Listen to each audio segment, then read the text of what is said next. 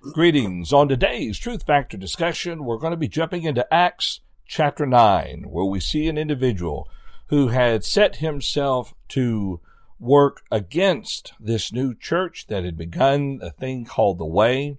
He set himself to do all that he could to bring it down, to stop it.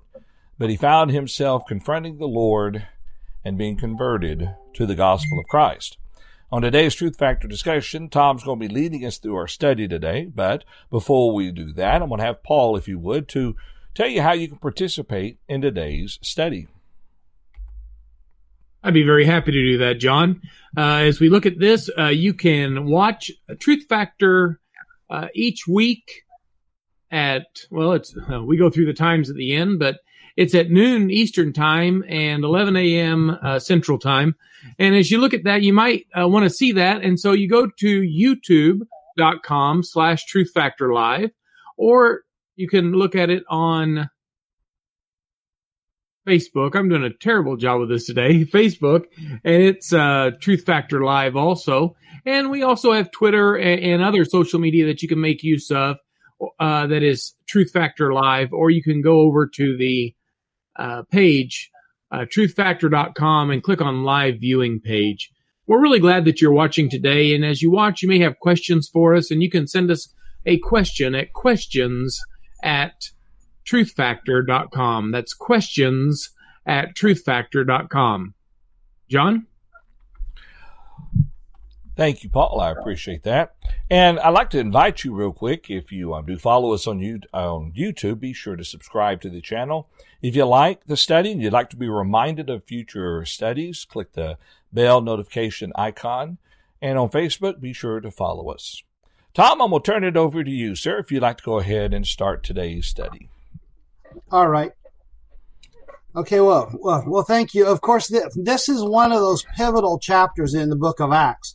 We're actually in the middle of of what we would call the transition section, and, and, and that's a section that goes from Acts chapter 8 through about Acts chapter uh, 11 or maybe 12. And, and remember, Jesus over in, uh, in, in Acts 1 uh, talked about you'd be witnesses to me in Jerusalem and then Judea and Samaria and then the uttermost parts of the world. We're, we're dealing with the uh, Judea and Samaria type of an aspect now and, and just the transitioning.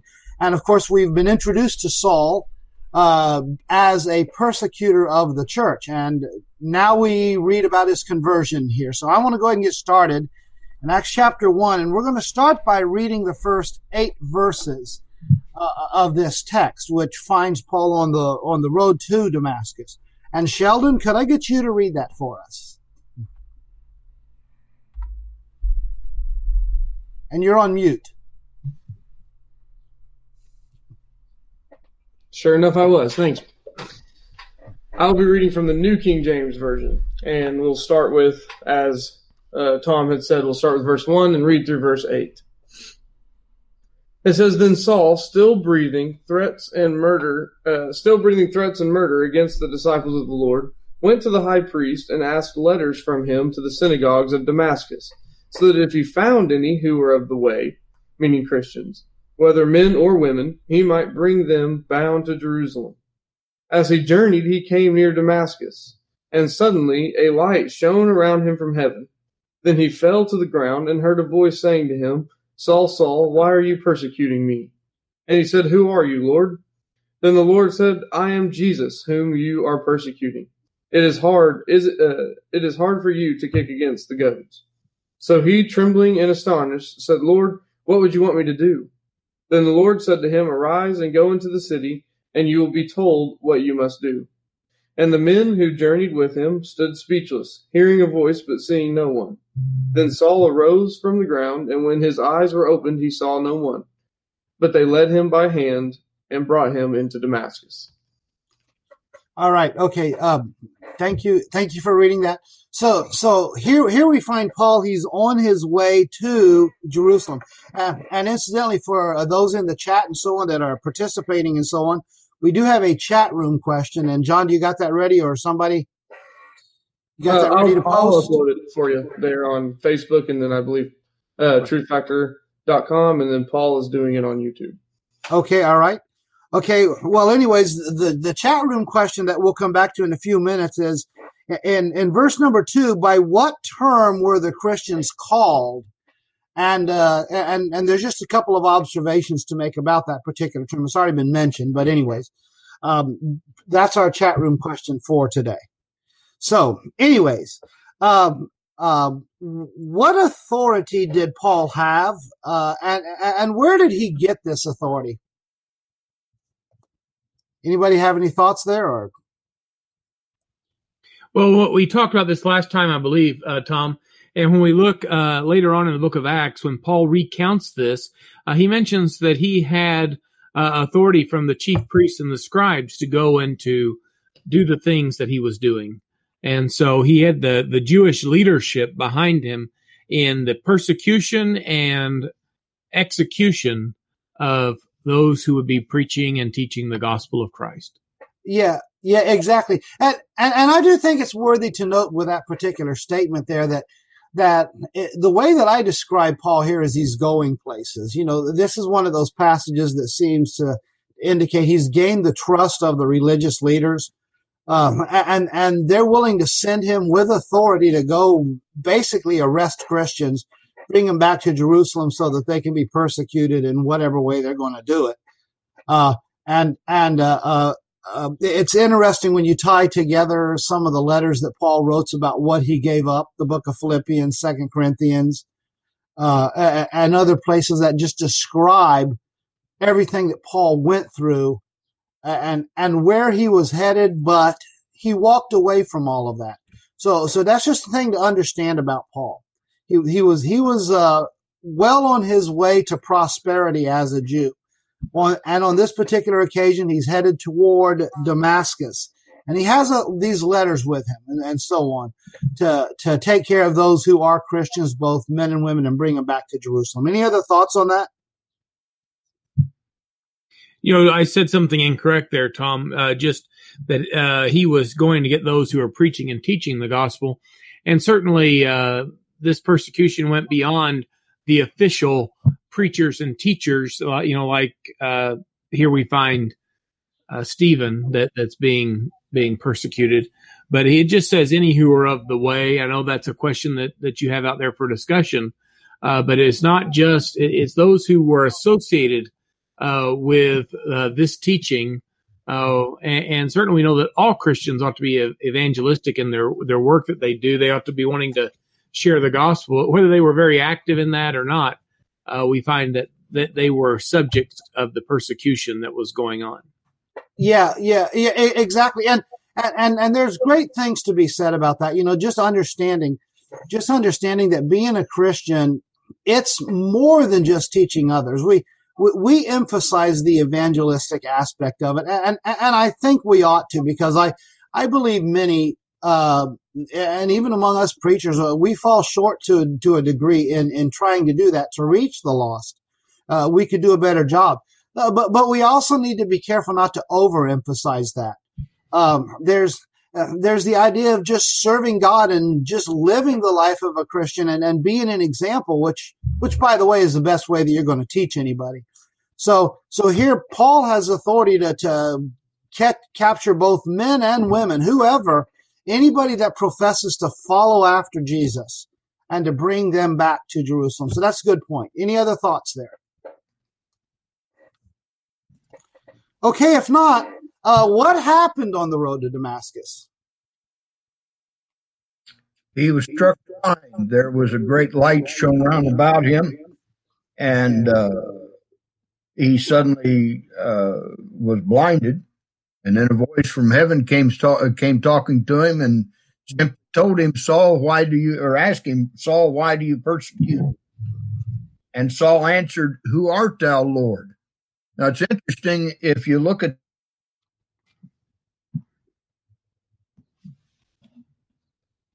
Go ahead. I, I think Mike Michael's frozen Lord? here. Go ahead. Am I frozen again? Who art yeah, thou? But you're okay Lord? now. Okay. Now. Who art thou, Lord? Or who art thou, Lord? And depending on where you place the emphasis, you, you get a little different dialogue of the question. The point is, Paul recognized that this was a supernatural power, if you will, that had blinded him, and now he has to answer for it. And he recognizes that this being, as we would say, is supernatural. This has to be uh, uh, of God or of Jesus. He felt that he had been doing God great favor by persecuting Christians all this time, as he tells Ananias or um, King Agrippa later um, that he thought he had done all these things in good conscience before God. So now he's answering for his deeds. And the voice simply said, "You're you're persecuting me." Yeah, yeah, yeah, exactly. And and uh, a couple of other things that we learned from this is is the Lord identifies Himself. You know, when He asks, "Who are you?" Uh, we now learn that I'm the Jesus that you're persecuting, and and uh, and we we know that He sees him here, but but beyond that, uh, uh, uh, there's other things that happen in the life of Paul that we're not exactly sure how they happen, where he interacted with with the Lord, and he was able to, with great confidence, tell people that uh, he that I saw him, and that he's mm-hmm. alive. So mm-hmm. so there's there is a there's definitely something to be said about that. The other observation, you know, I'm Jesus whom you are persecuting. It is hard for you to kick against the goads, as the New King James King James says. As I understand, uh, and I was just looking at the New American Standard, and that last phrase, "It is hard for you to kick against the goads," is not in the New American Standard. So uh, uh, that would ha- that would be uh, something to do with the various texts and and some of the earlier manuscripts. Uh, I would assume doesn't don't have this particular statement in it. Uh, but anyways, you know, what's the idea of a goad? It refers back to the facts. Uh, on the farm, fellow uses a goad to push the animals along. It's got its long, sharp stick with a point on that end that, that hurts. And if you jab it into the hinder part of that animal and he kicks against it, it just hurts worse. Yeah. Uh, Paul was kicking against facts that he was ignoring the more he persecuted Christians, thinking he could wipe the world out of these uh, uh, this this way, the more there was to persecute. Kind of an odd thing that he didn't notice it was still growing. And so when the Lord said, "I'm Jesus of Nazareth, whom thou persecutest," it's hard for you to kick against the pricks, the goads. Saul instantly falls down uh, in in trembling and uh, begs of the Lord, What do you want me to do? And, uh, you know, the, the facts kind of hit him hard here. But he, it, it's interesting to note that Saul was not disobedient to this heavenly vision. And he makes that admission later to Agrippa. I was not uh, disobedient to the vision, he says. So now he's, he's learning from this persecution. He's got to stop. Right. Yeah. Yeah. It, it, exactly. So, so, so great points there. So, so we find here that uh, Jesus identifies himself, and and then then Saul asks a great question. You know, what do you want me to do? And and of course the Lord's response, you know, go go into Damascus, and you will be told what you must do.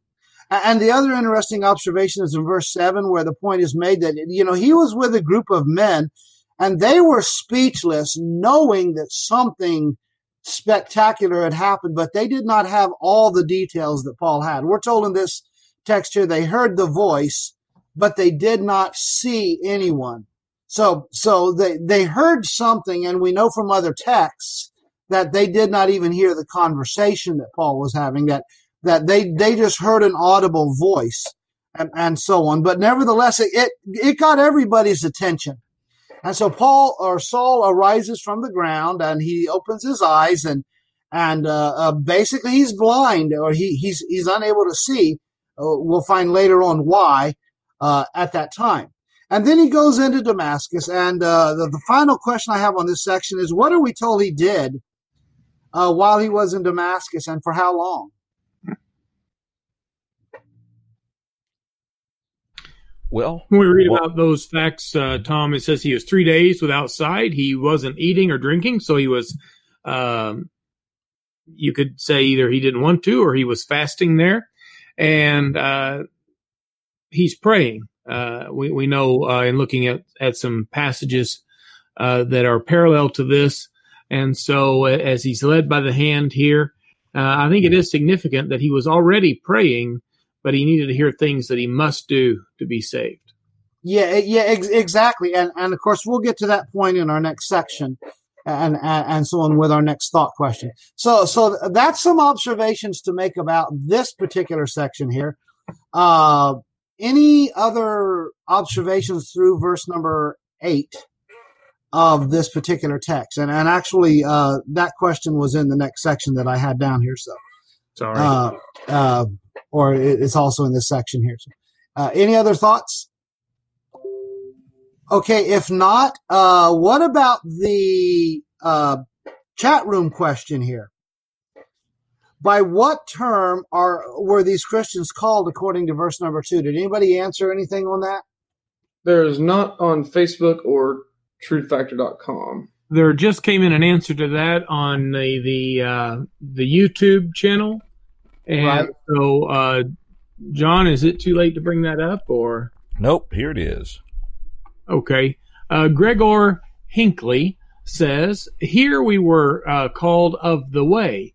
In Acts chapter 11, uh, we are first called Christians. Almost all were Jewish. Some thought Christians were a Jewish sect. And so that, that's an interesting observation I, I had not thought of, Gregor. Uh, when Yeah. you look at that, that, uh, that maybe looking at, at Christians as being of the way, that they are of some kind of a Jewish sect, uh, like the Pharisees, the Sadducees. They were of this way, uh, but it's made very clear as we study along that they were not just a part of uh, Judaism, but this was something uh, that is a brand new covenant from God. Yeah, yeah, uh, yeah, great point. Um, uh, any significance to the expression "the way" in describing Christians? Where do you think it came from? Well, Tom, obviously we remember what Jesus said in John chapter 16, I'm the, or 14, I'm the way, the truth, and the life. Um, Yes. and, and what we don't know is if this is what Christians were calling themselves, and therefore Right. that's, uh, that's how they made the association, or if it was a name given to them by the, the people who heard them, maybe their detractors. Um, I can't help yeah. but think, but maybe that's, that was what they were calling themselves. Not so much that they were the way, but that they were Right. worshiping and following the way. But that's, yeah, that's yeah, all it- and and and that's absolute truth. And of course, there's another alternative, and that's that maybe it was both. yeah, Yeah. maybe they did identify, and and it, it to me it just kind of seems to lean toward that they were uh, they acknowledge this, and and one thing that this tells us is that it's obvious that one of the things that these Christians did is they use this expression. They talked about how Jesus is the only way.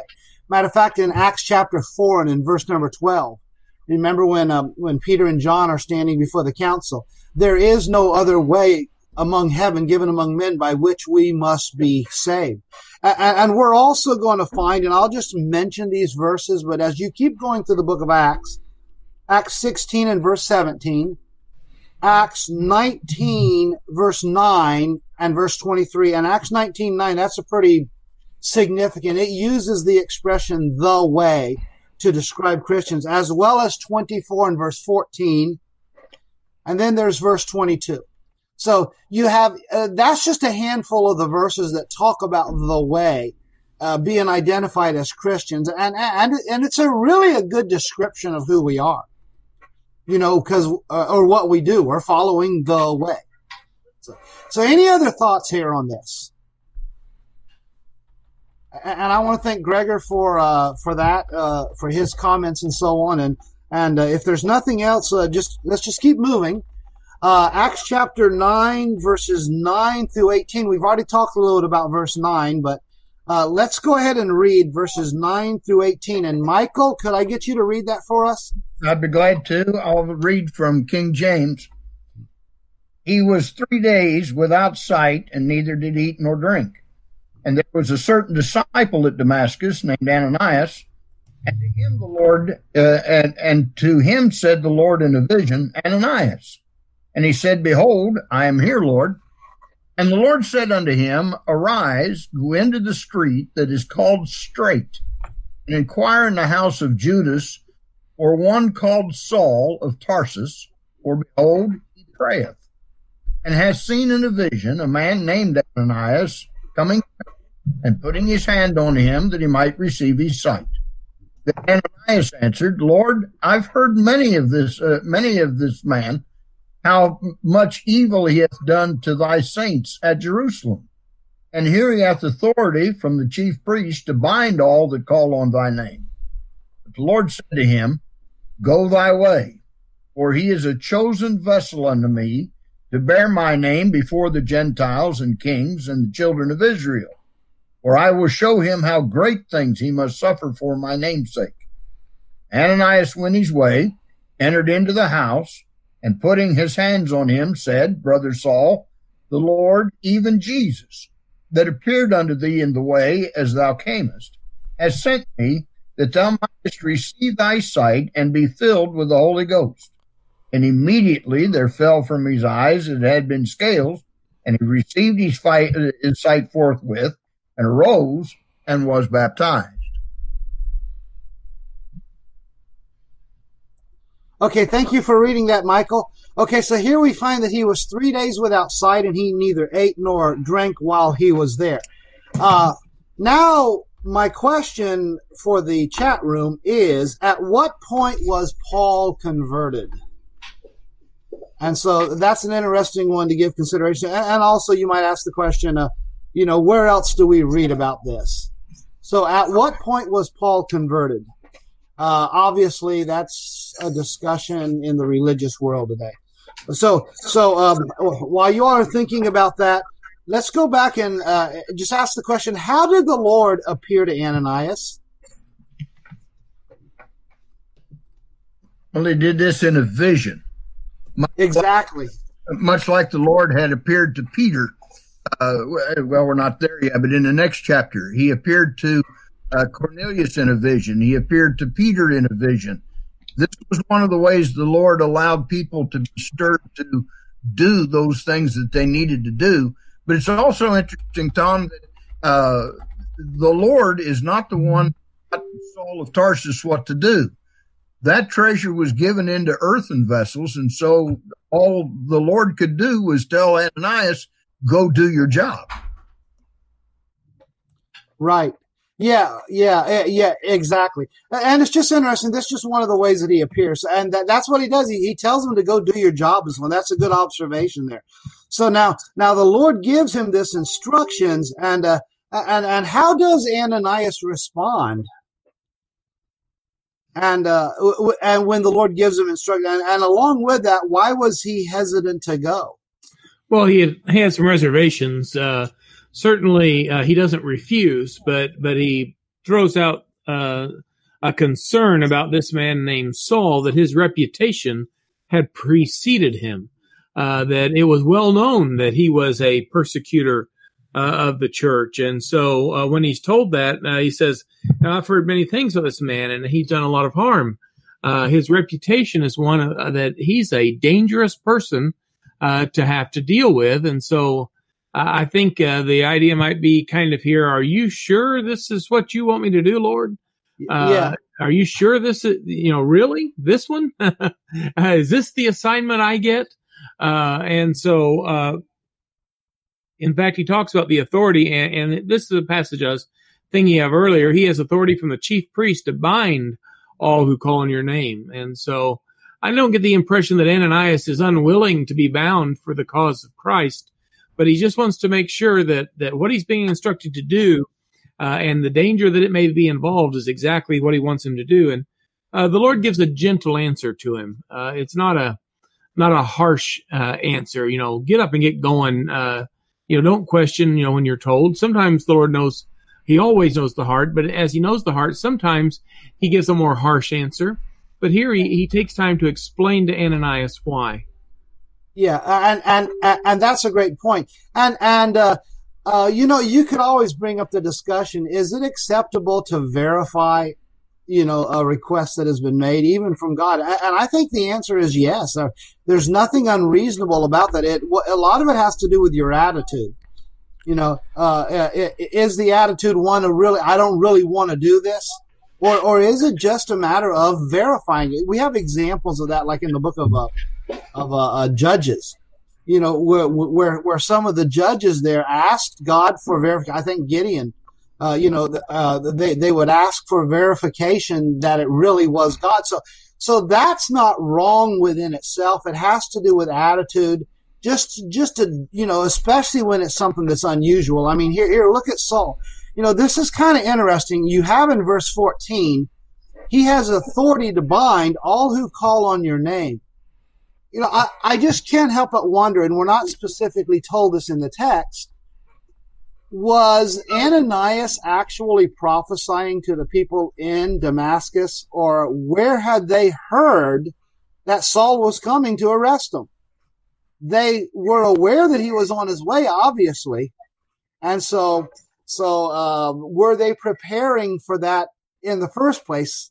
and, and maybe kind of laying low. You, you know, sometimes when you know things are going to happen, the, the warning is okay. You know, keep your eyes open, be wise as serpents, and kind of, you know, lay low. Saul's coming and trying to find you, so you know, uh, uh, you know, uh, you know, be ready for that and all those types of things. So, so Ananias is completely prepared, and and and then following this, as, as we just continue in this, uh, the, the, Lord does give instructions, as you mentioned, Paul. There, uh, uh, you know, uh, he's a chosen vessel of mine, and uh, uh, he, and it's interesting that the observation is made here that he's going to go before Gentiles, and he's going to go before kings and the children of Israel. And, and we don't have time, but you could go into a great discussion here on why Paul was qualified and why he was actually the perfect person you know, in, in, in all of Judaism, you know, in all of the converts of the first century, Paul was the perfect person to carry out this work because he knew he knew both sides. You know, from his education and so on. He knew Jews and he knew Gentiles alike. And and it's interesting to note that the, the Lord says that, that Paul is not going to escape consequence for what he's done. You know, he's he's a uh, uh, I, I, will show him many things he's going to suffer for my name's sake. And that takes us to a bunch of other passages. Uh, any other thoughts on that? Yeah, I was glad you brought that up about verse 16, Tom. Saul's not going to get away. Uh, that's not the right wording. And the Lord's not trying to repay Saul with the same kind yeah. of suffering he'd administered what it is, he's changing Saul's course of life here by allowing Saul to be converted, to see what these facts are for himself. And then when Ananias says to him, Arise and be baptized and wash away thy sins, that's after three days and nights of praying. Obviously, he didn't prove some religions thinks possible. He was still in his sins while he was praying. Had to mm-hmm. arise and be baptized and wash away those sins and then immediately he goes into Damascus, proving this is very Christ. And so, uh, of course, this is the other account when Paul is reciting it, but proving this is the very Christ. And when he's doing this, he instantly begins to suffer by the very ones that he had once supported in this suffering. So, you know, he, he's now not the administrator of the suffering, yeah. he's the receiver of it. Yeah, exactly. And and you do bring up a point that we need to we always need to remind ourselves of. You know, when when our sins are forgiven, it's purely by the grace of God. But exactly. sometimes there are consequences uh, associated with our previous life or or or or you know when we're engaged in sin there's consequences and sometimes we got to pay a price well, and, uh, I've said it in, in sermons for several years, Tom, that sin always leaves a scar. Yep. Baptism washes away the sin and forgives it. It doesn't take the scar away.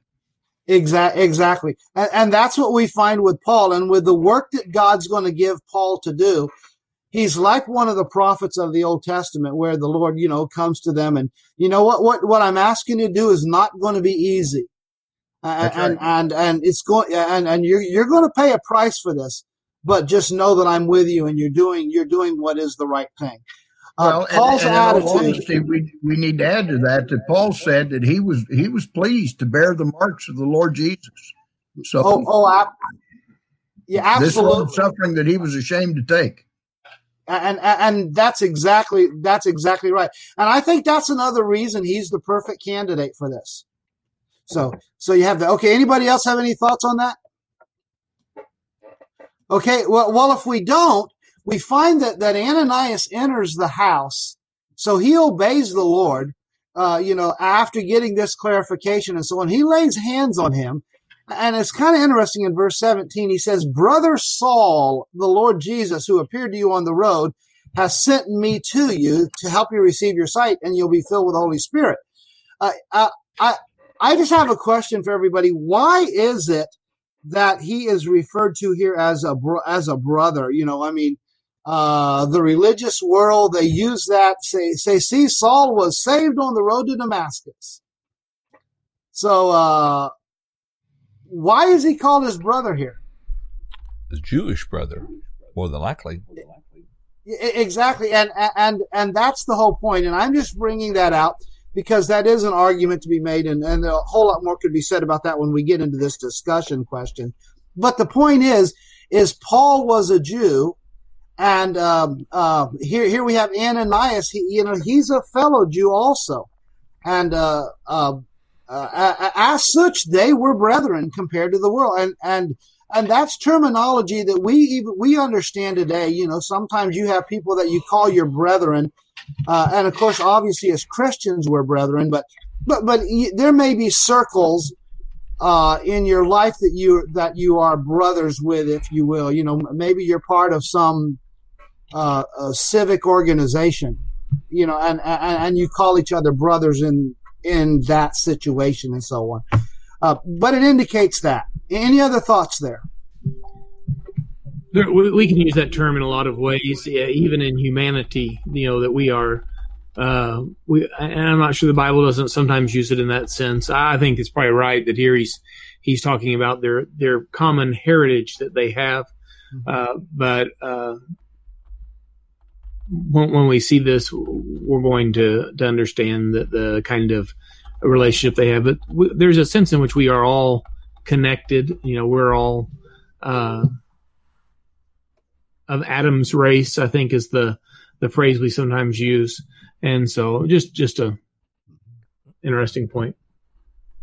Yeah, yeah, yeah, yeah. Great point there. So, so, so we have that taking place.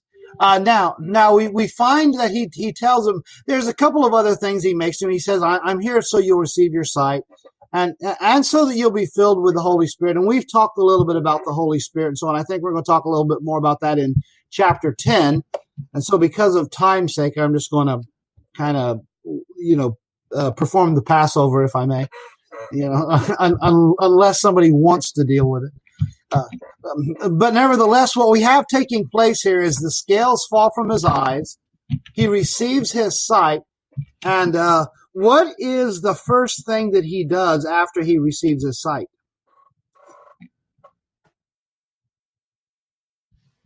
Well, he, he arose and was baptized.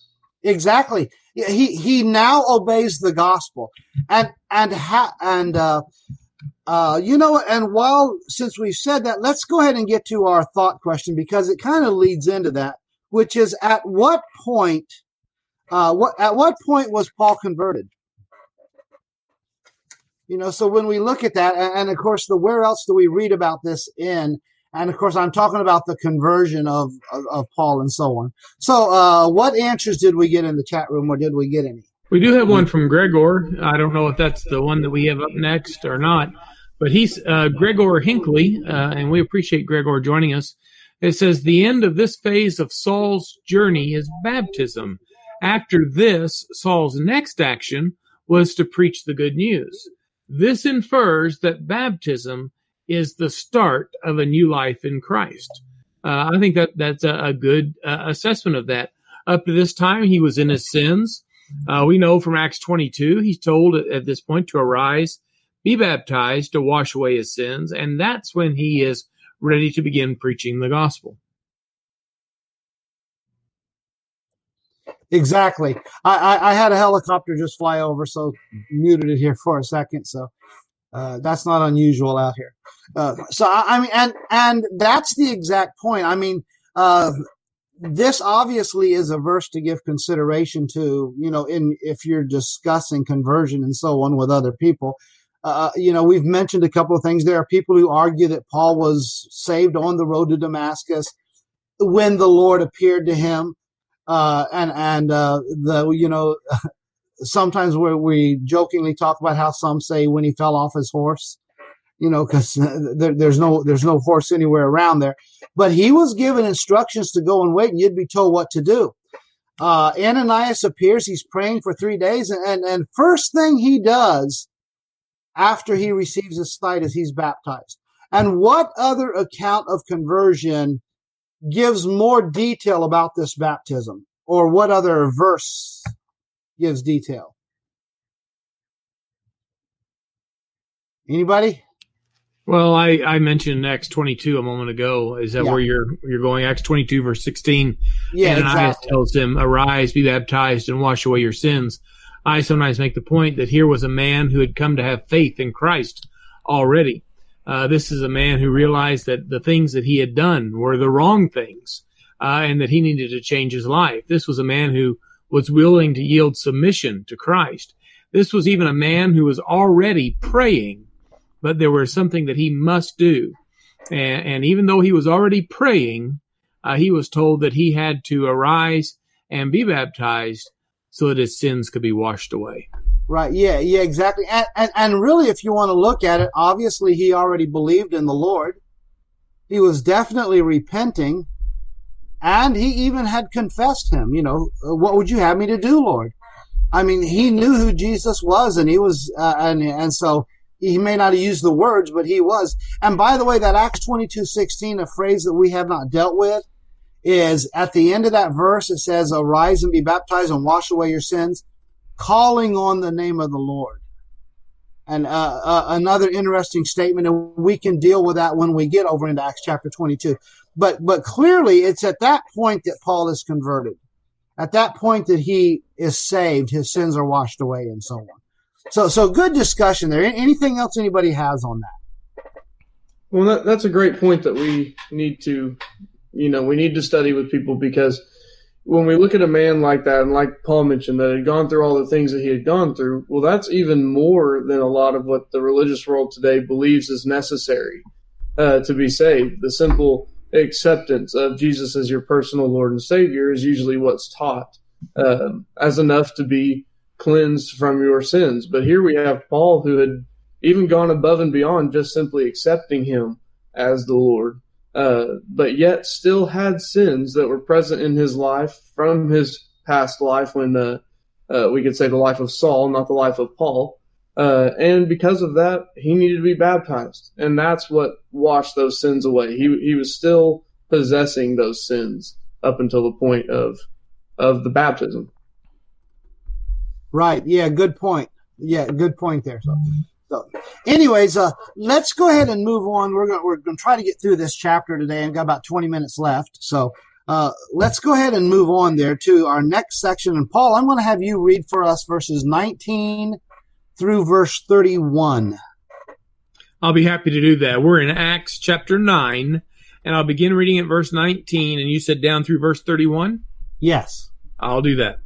Uh, the scripture here says, So when he had received food, he was strengthened. Then Saul spent some days with the disciples at Damascus. Immediately he preached the Christ in the synagogues that he is the Son of God. Then all who heard were amazed and said, Is this not he who destroyed those who called on this name in Jerusalem and has come here for that purpose? so that he might bring them bound to the chief priests. But Saul increased all the more in strength and confounded the Jews who dwelt in Damascus, proving that this Jesus is the Christ. Now after many days were passed, the Jews plotted to kill him. But their plot became known to Saul, and they watched the gates day and night to kill him. Then the disciples took him by night and let him down through the wall in a large basket. And when Saul had come to Jerusalem, he tried to join the disciples, but they were all afraid of him and did not believe that he was a disciple. But Barnabas took him and brought him to the apostles. And he declared to them how he had seen the Lord on the road, and that he had spoken to him, and how he had preached boldly at Damascus in the name of Jesus. So he was with them at Jerusalem, coming in and going out. And he spoke boldly in the name of the Lord Jesus, and disputed against the Hellenists. But they attempted to kill him. And when the brethren found out, they brought him down to Caesarea and sent him out to Tarsus.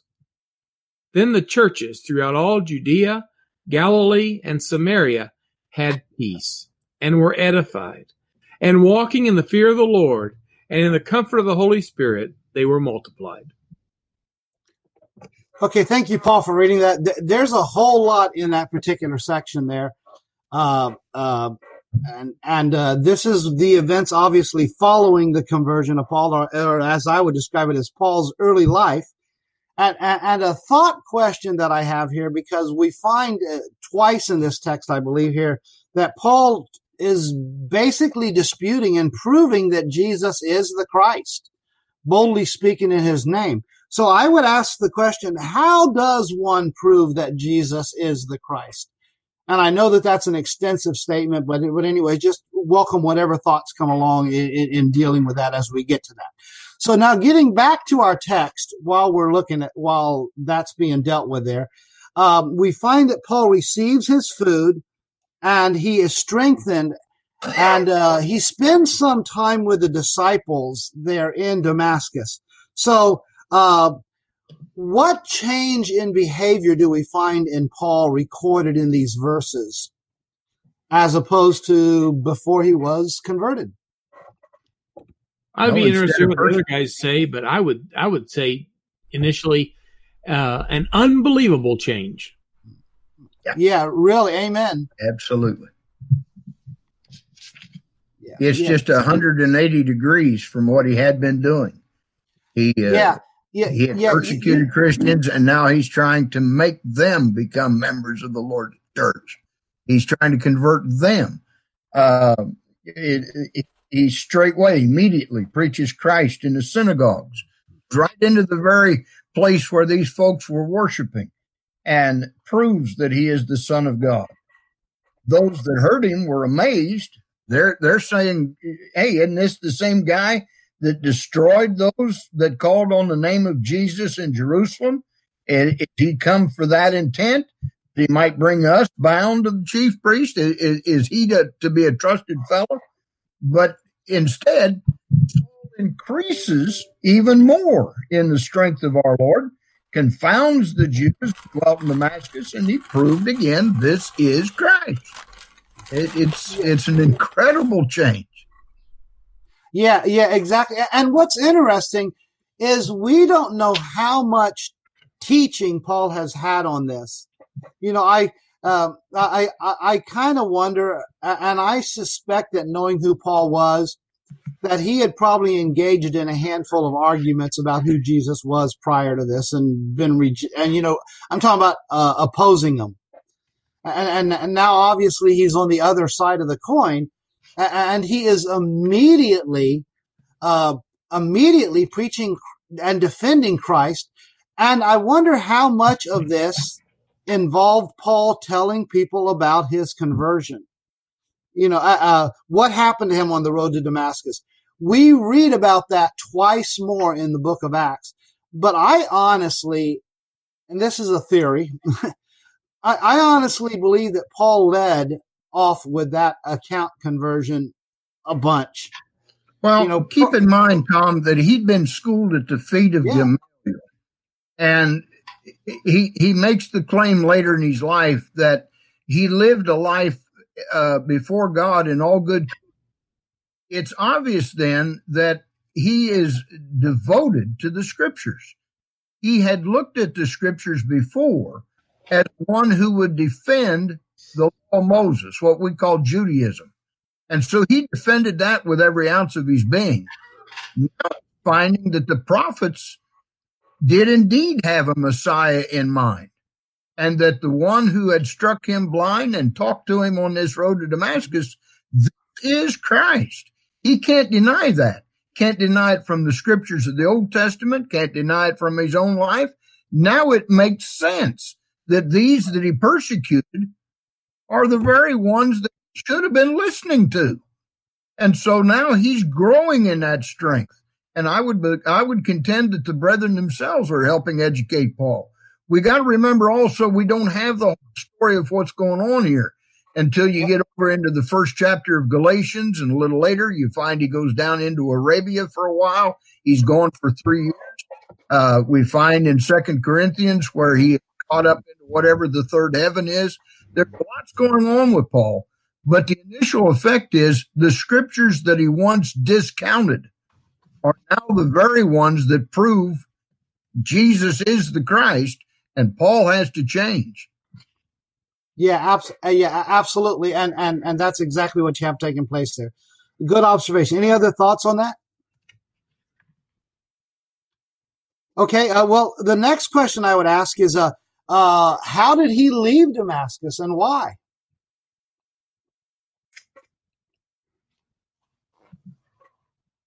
Well, Anybody? I would say that that he left uh, immediately. You know, it, it was it was not a, a period of time that he spent there. He immediately left, and the reason being is because he had to go do what was told of him. Uh, we know that uh, when Jesus appeared to him, he said, uh, "Go into Damascus; it will be told to you what you must do." Yes, that pertained to his salvation. You know, Ananias was going to come and tell him what he had to do uh, as far as having his sins washed away, but also uh, his ministry after that was told to him what he uh, must do.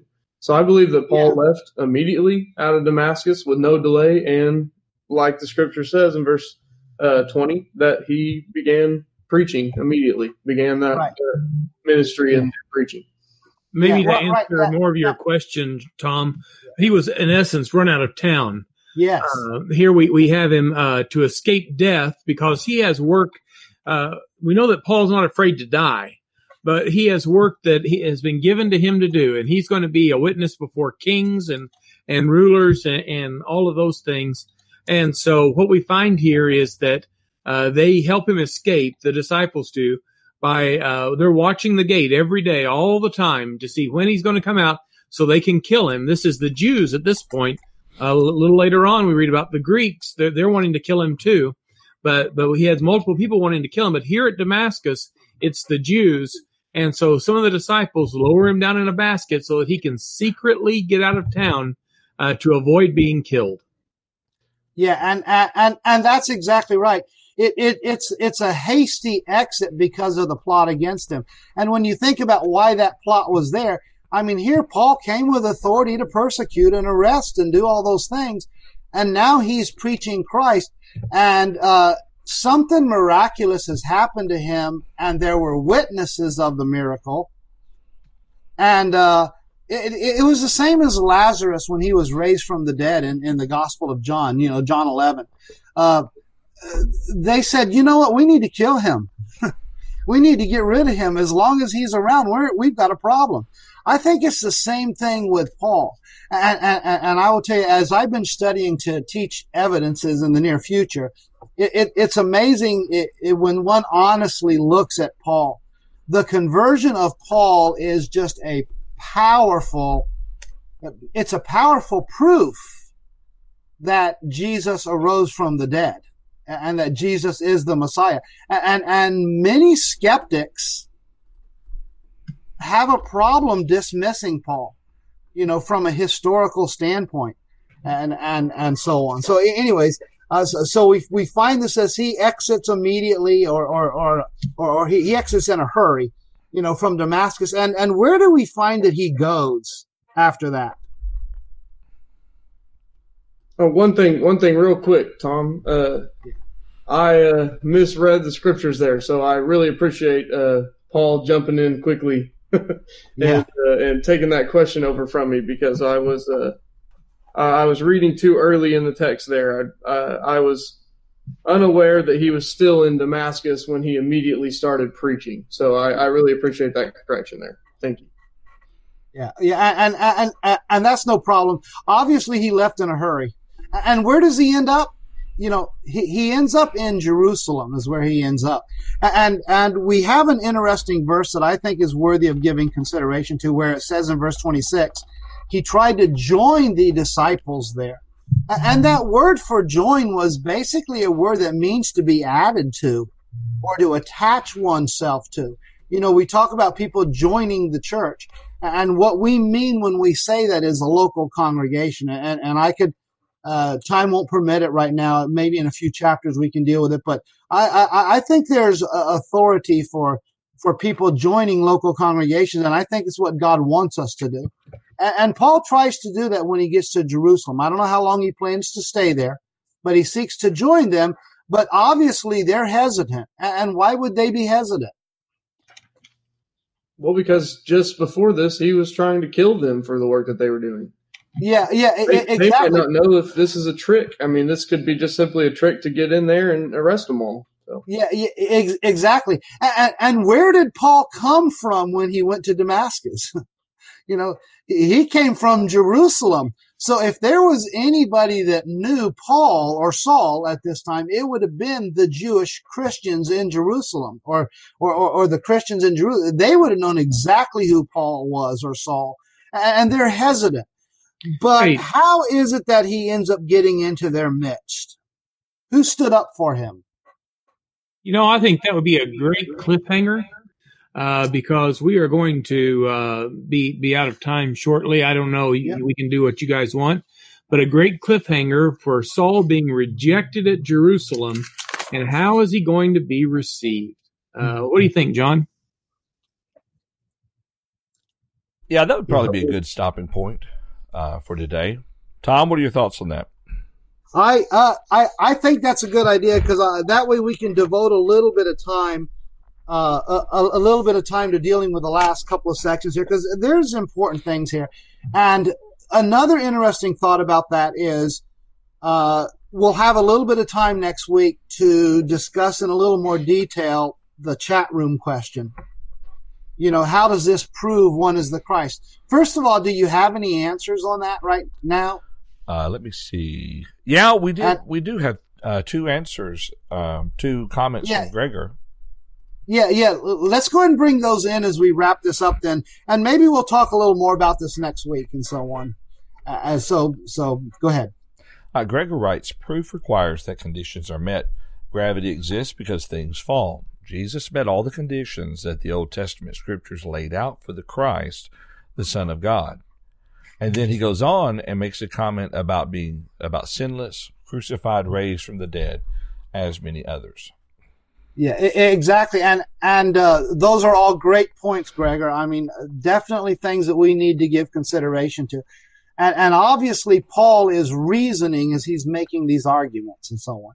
So, uh, uh, uh, great observation there. So, so with that in mind, uh, we'll we'll just go ahead and we'll wrap it up for now, and and and we'll pick up with this section here with Paul as he seeks to join the saints in Jerusalem next week. Uh, uh, so with that, I'm going to go ahead and turn it over to you. All right, Tom. John, wherever you are.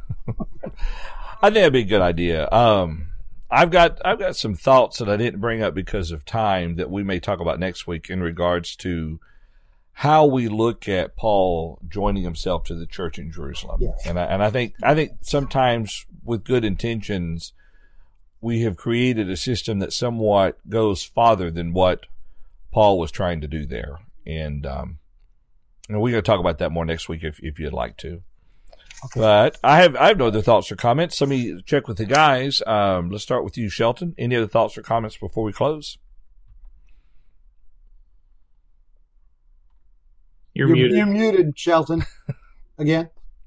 Oh, I always do that to myself. No, I was just going to say I appreciated uh, Tom's work in preparation to lead the study this week, and uh, thought it. I thought it was a good job. Can't wait for next week. You know, it's interesting. Sheldon is pretty newly married, and while he's figured out how to mute himself, I don't know if he's figured out how to mute. I mean, um, I don't know if his wife has figured out how to mute him yet. No, uh, she needs she needs one of these buttons on the monitor. All right, um, Mike, do you have any other final thoughts or comments? I appreciate today's study so much. Tom, thank you for putting the outline together. it, it, the the life of Saul just flows with with greatness and a conversion from absolute wickedness, uh, the chief of sinners, to now one of well, he, he admits he works harder than all the apostles. It's a tremendous transformation through the blood of Christ, and I appreciate that. Let me put a plug in here. There's several people in this area that that watch Truth Factor we start a gospel meeting at Orleans Church of Christ coming this Lord's Sunday, uh, this Lord's Day, uh, through Friday, May the 3rd. Gary Fiscus, who works with the Church of Christ at Spencer, uh, will be preaching that meeting. We'll meet Monday through Friday at 7 o'clock. Be glad to have all of you come and be with us. Very good, Mike. I appreciate you mentioning that. And Paul, do you have any other final thoughts?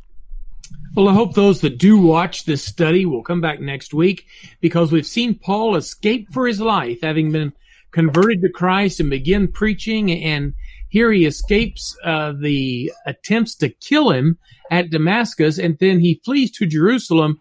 And there, the disciples won't even believe that he's been converted. And uh, come back to see what happens next. All righty. Thank you, Paul. I appreciate you uh, closing us out with that. Lord willing, we'll be able to continue our study in Acts chapter 9 next Wednesday. And we invite you, if you're available at that time, join us live. That'll be at 11 o'clock a.m. Central Time. That's 12 noon in the Eastern Time Zone. 9 a.m. Pacific Time. Oh, and what is Mountain Time? We don't have either of our Mountain Time guys on here today. 10. 10, 10 o'clock Mountain Time. Boy, it gets complicated each week, doesn't it? That's right here at live.truthfactor.com. Have a wonderful week.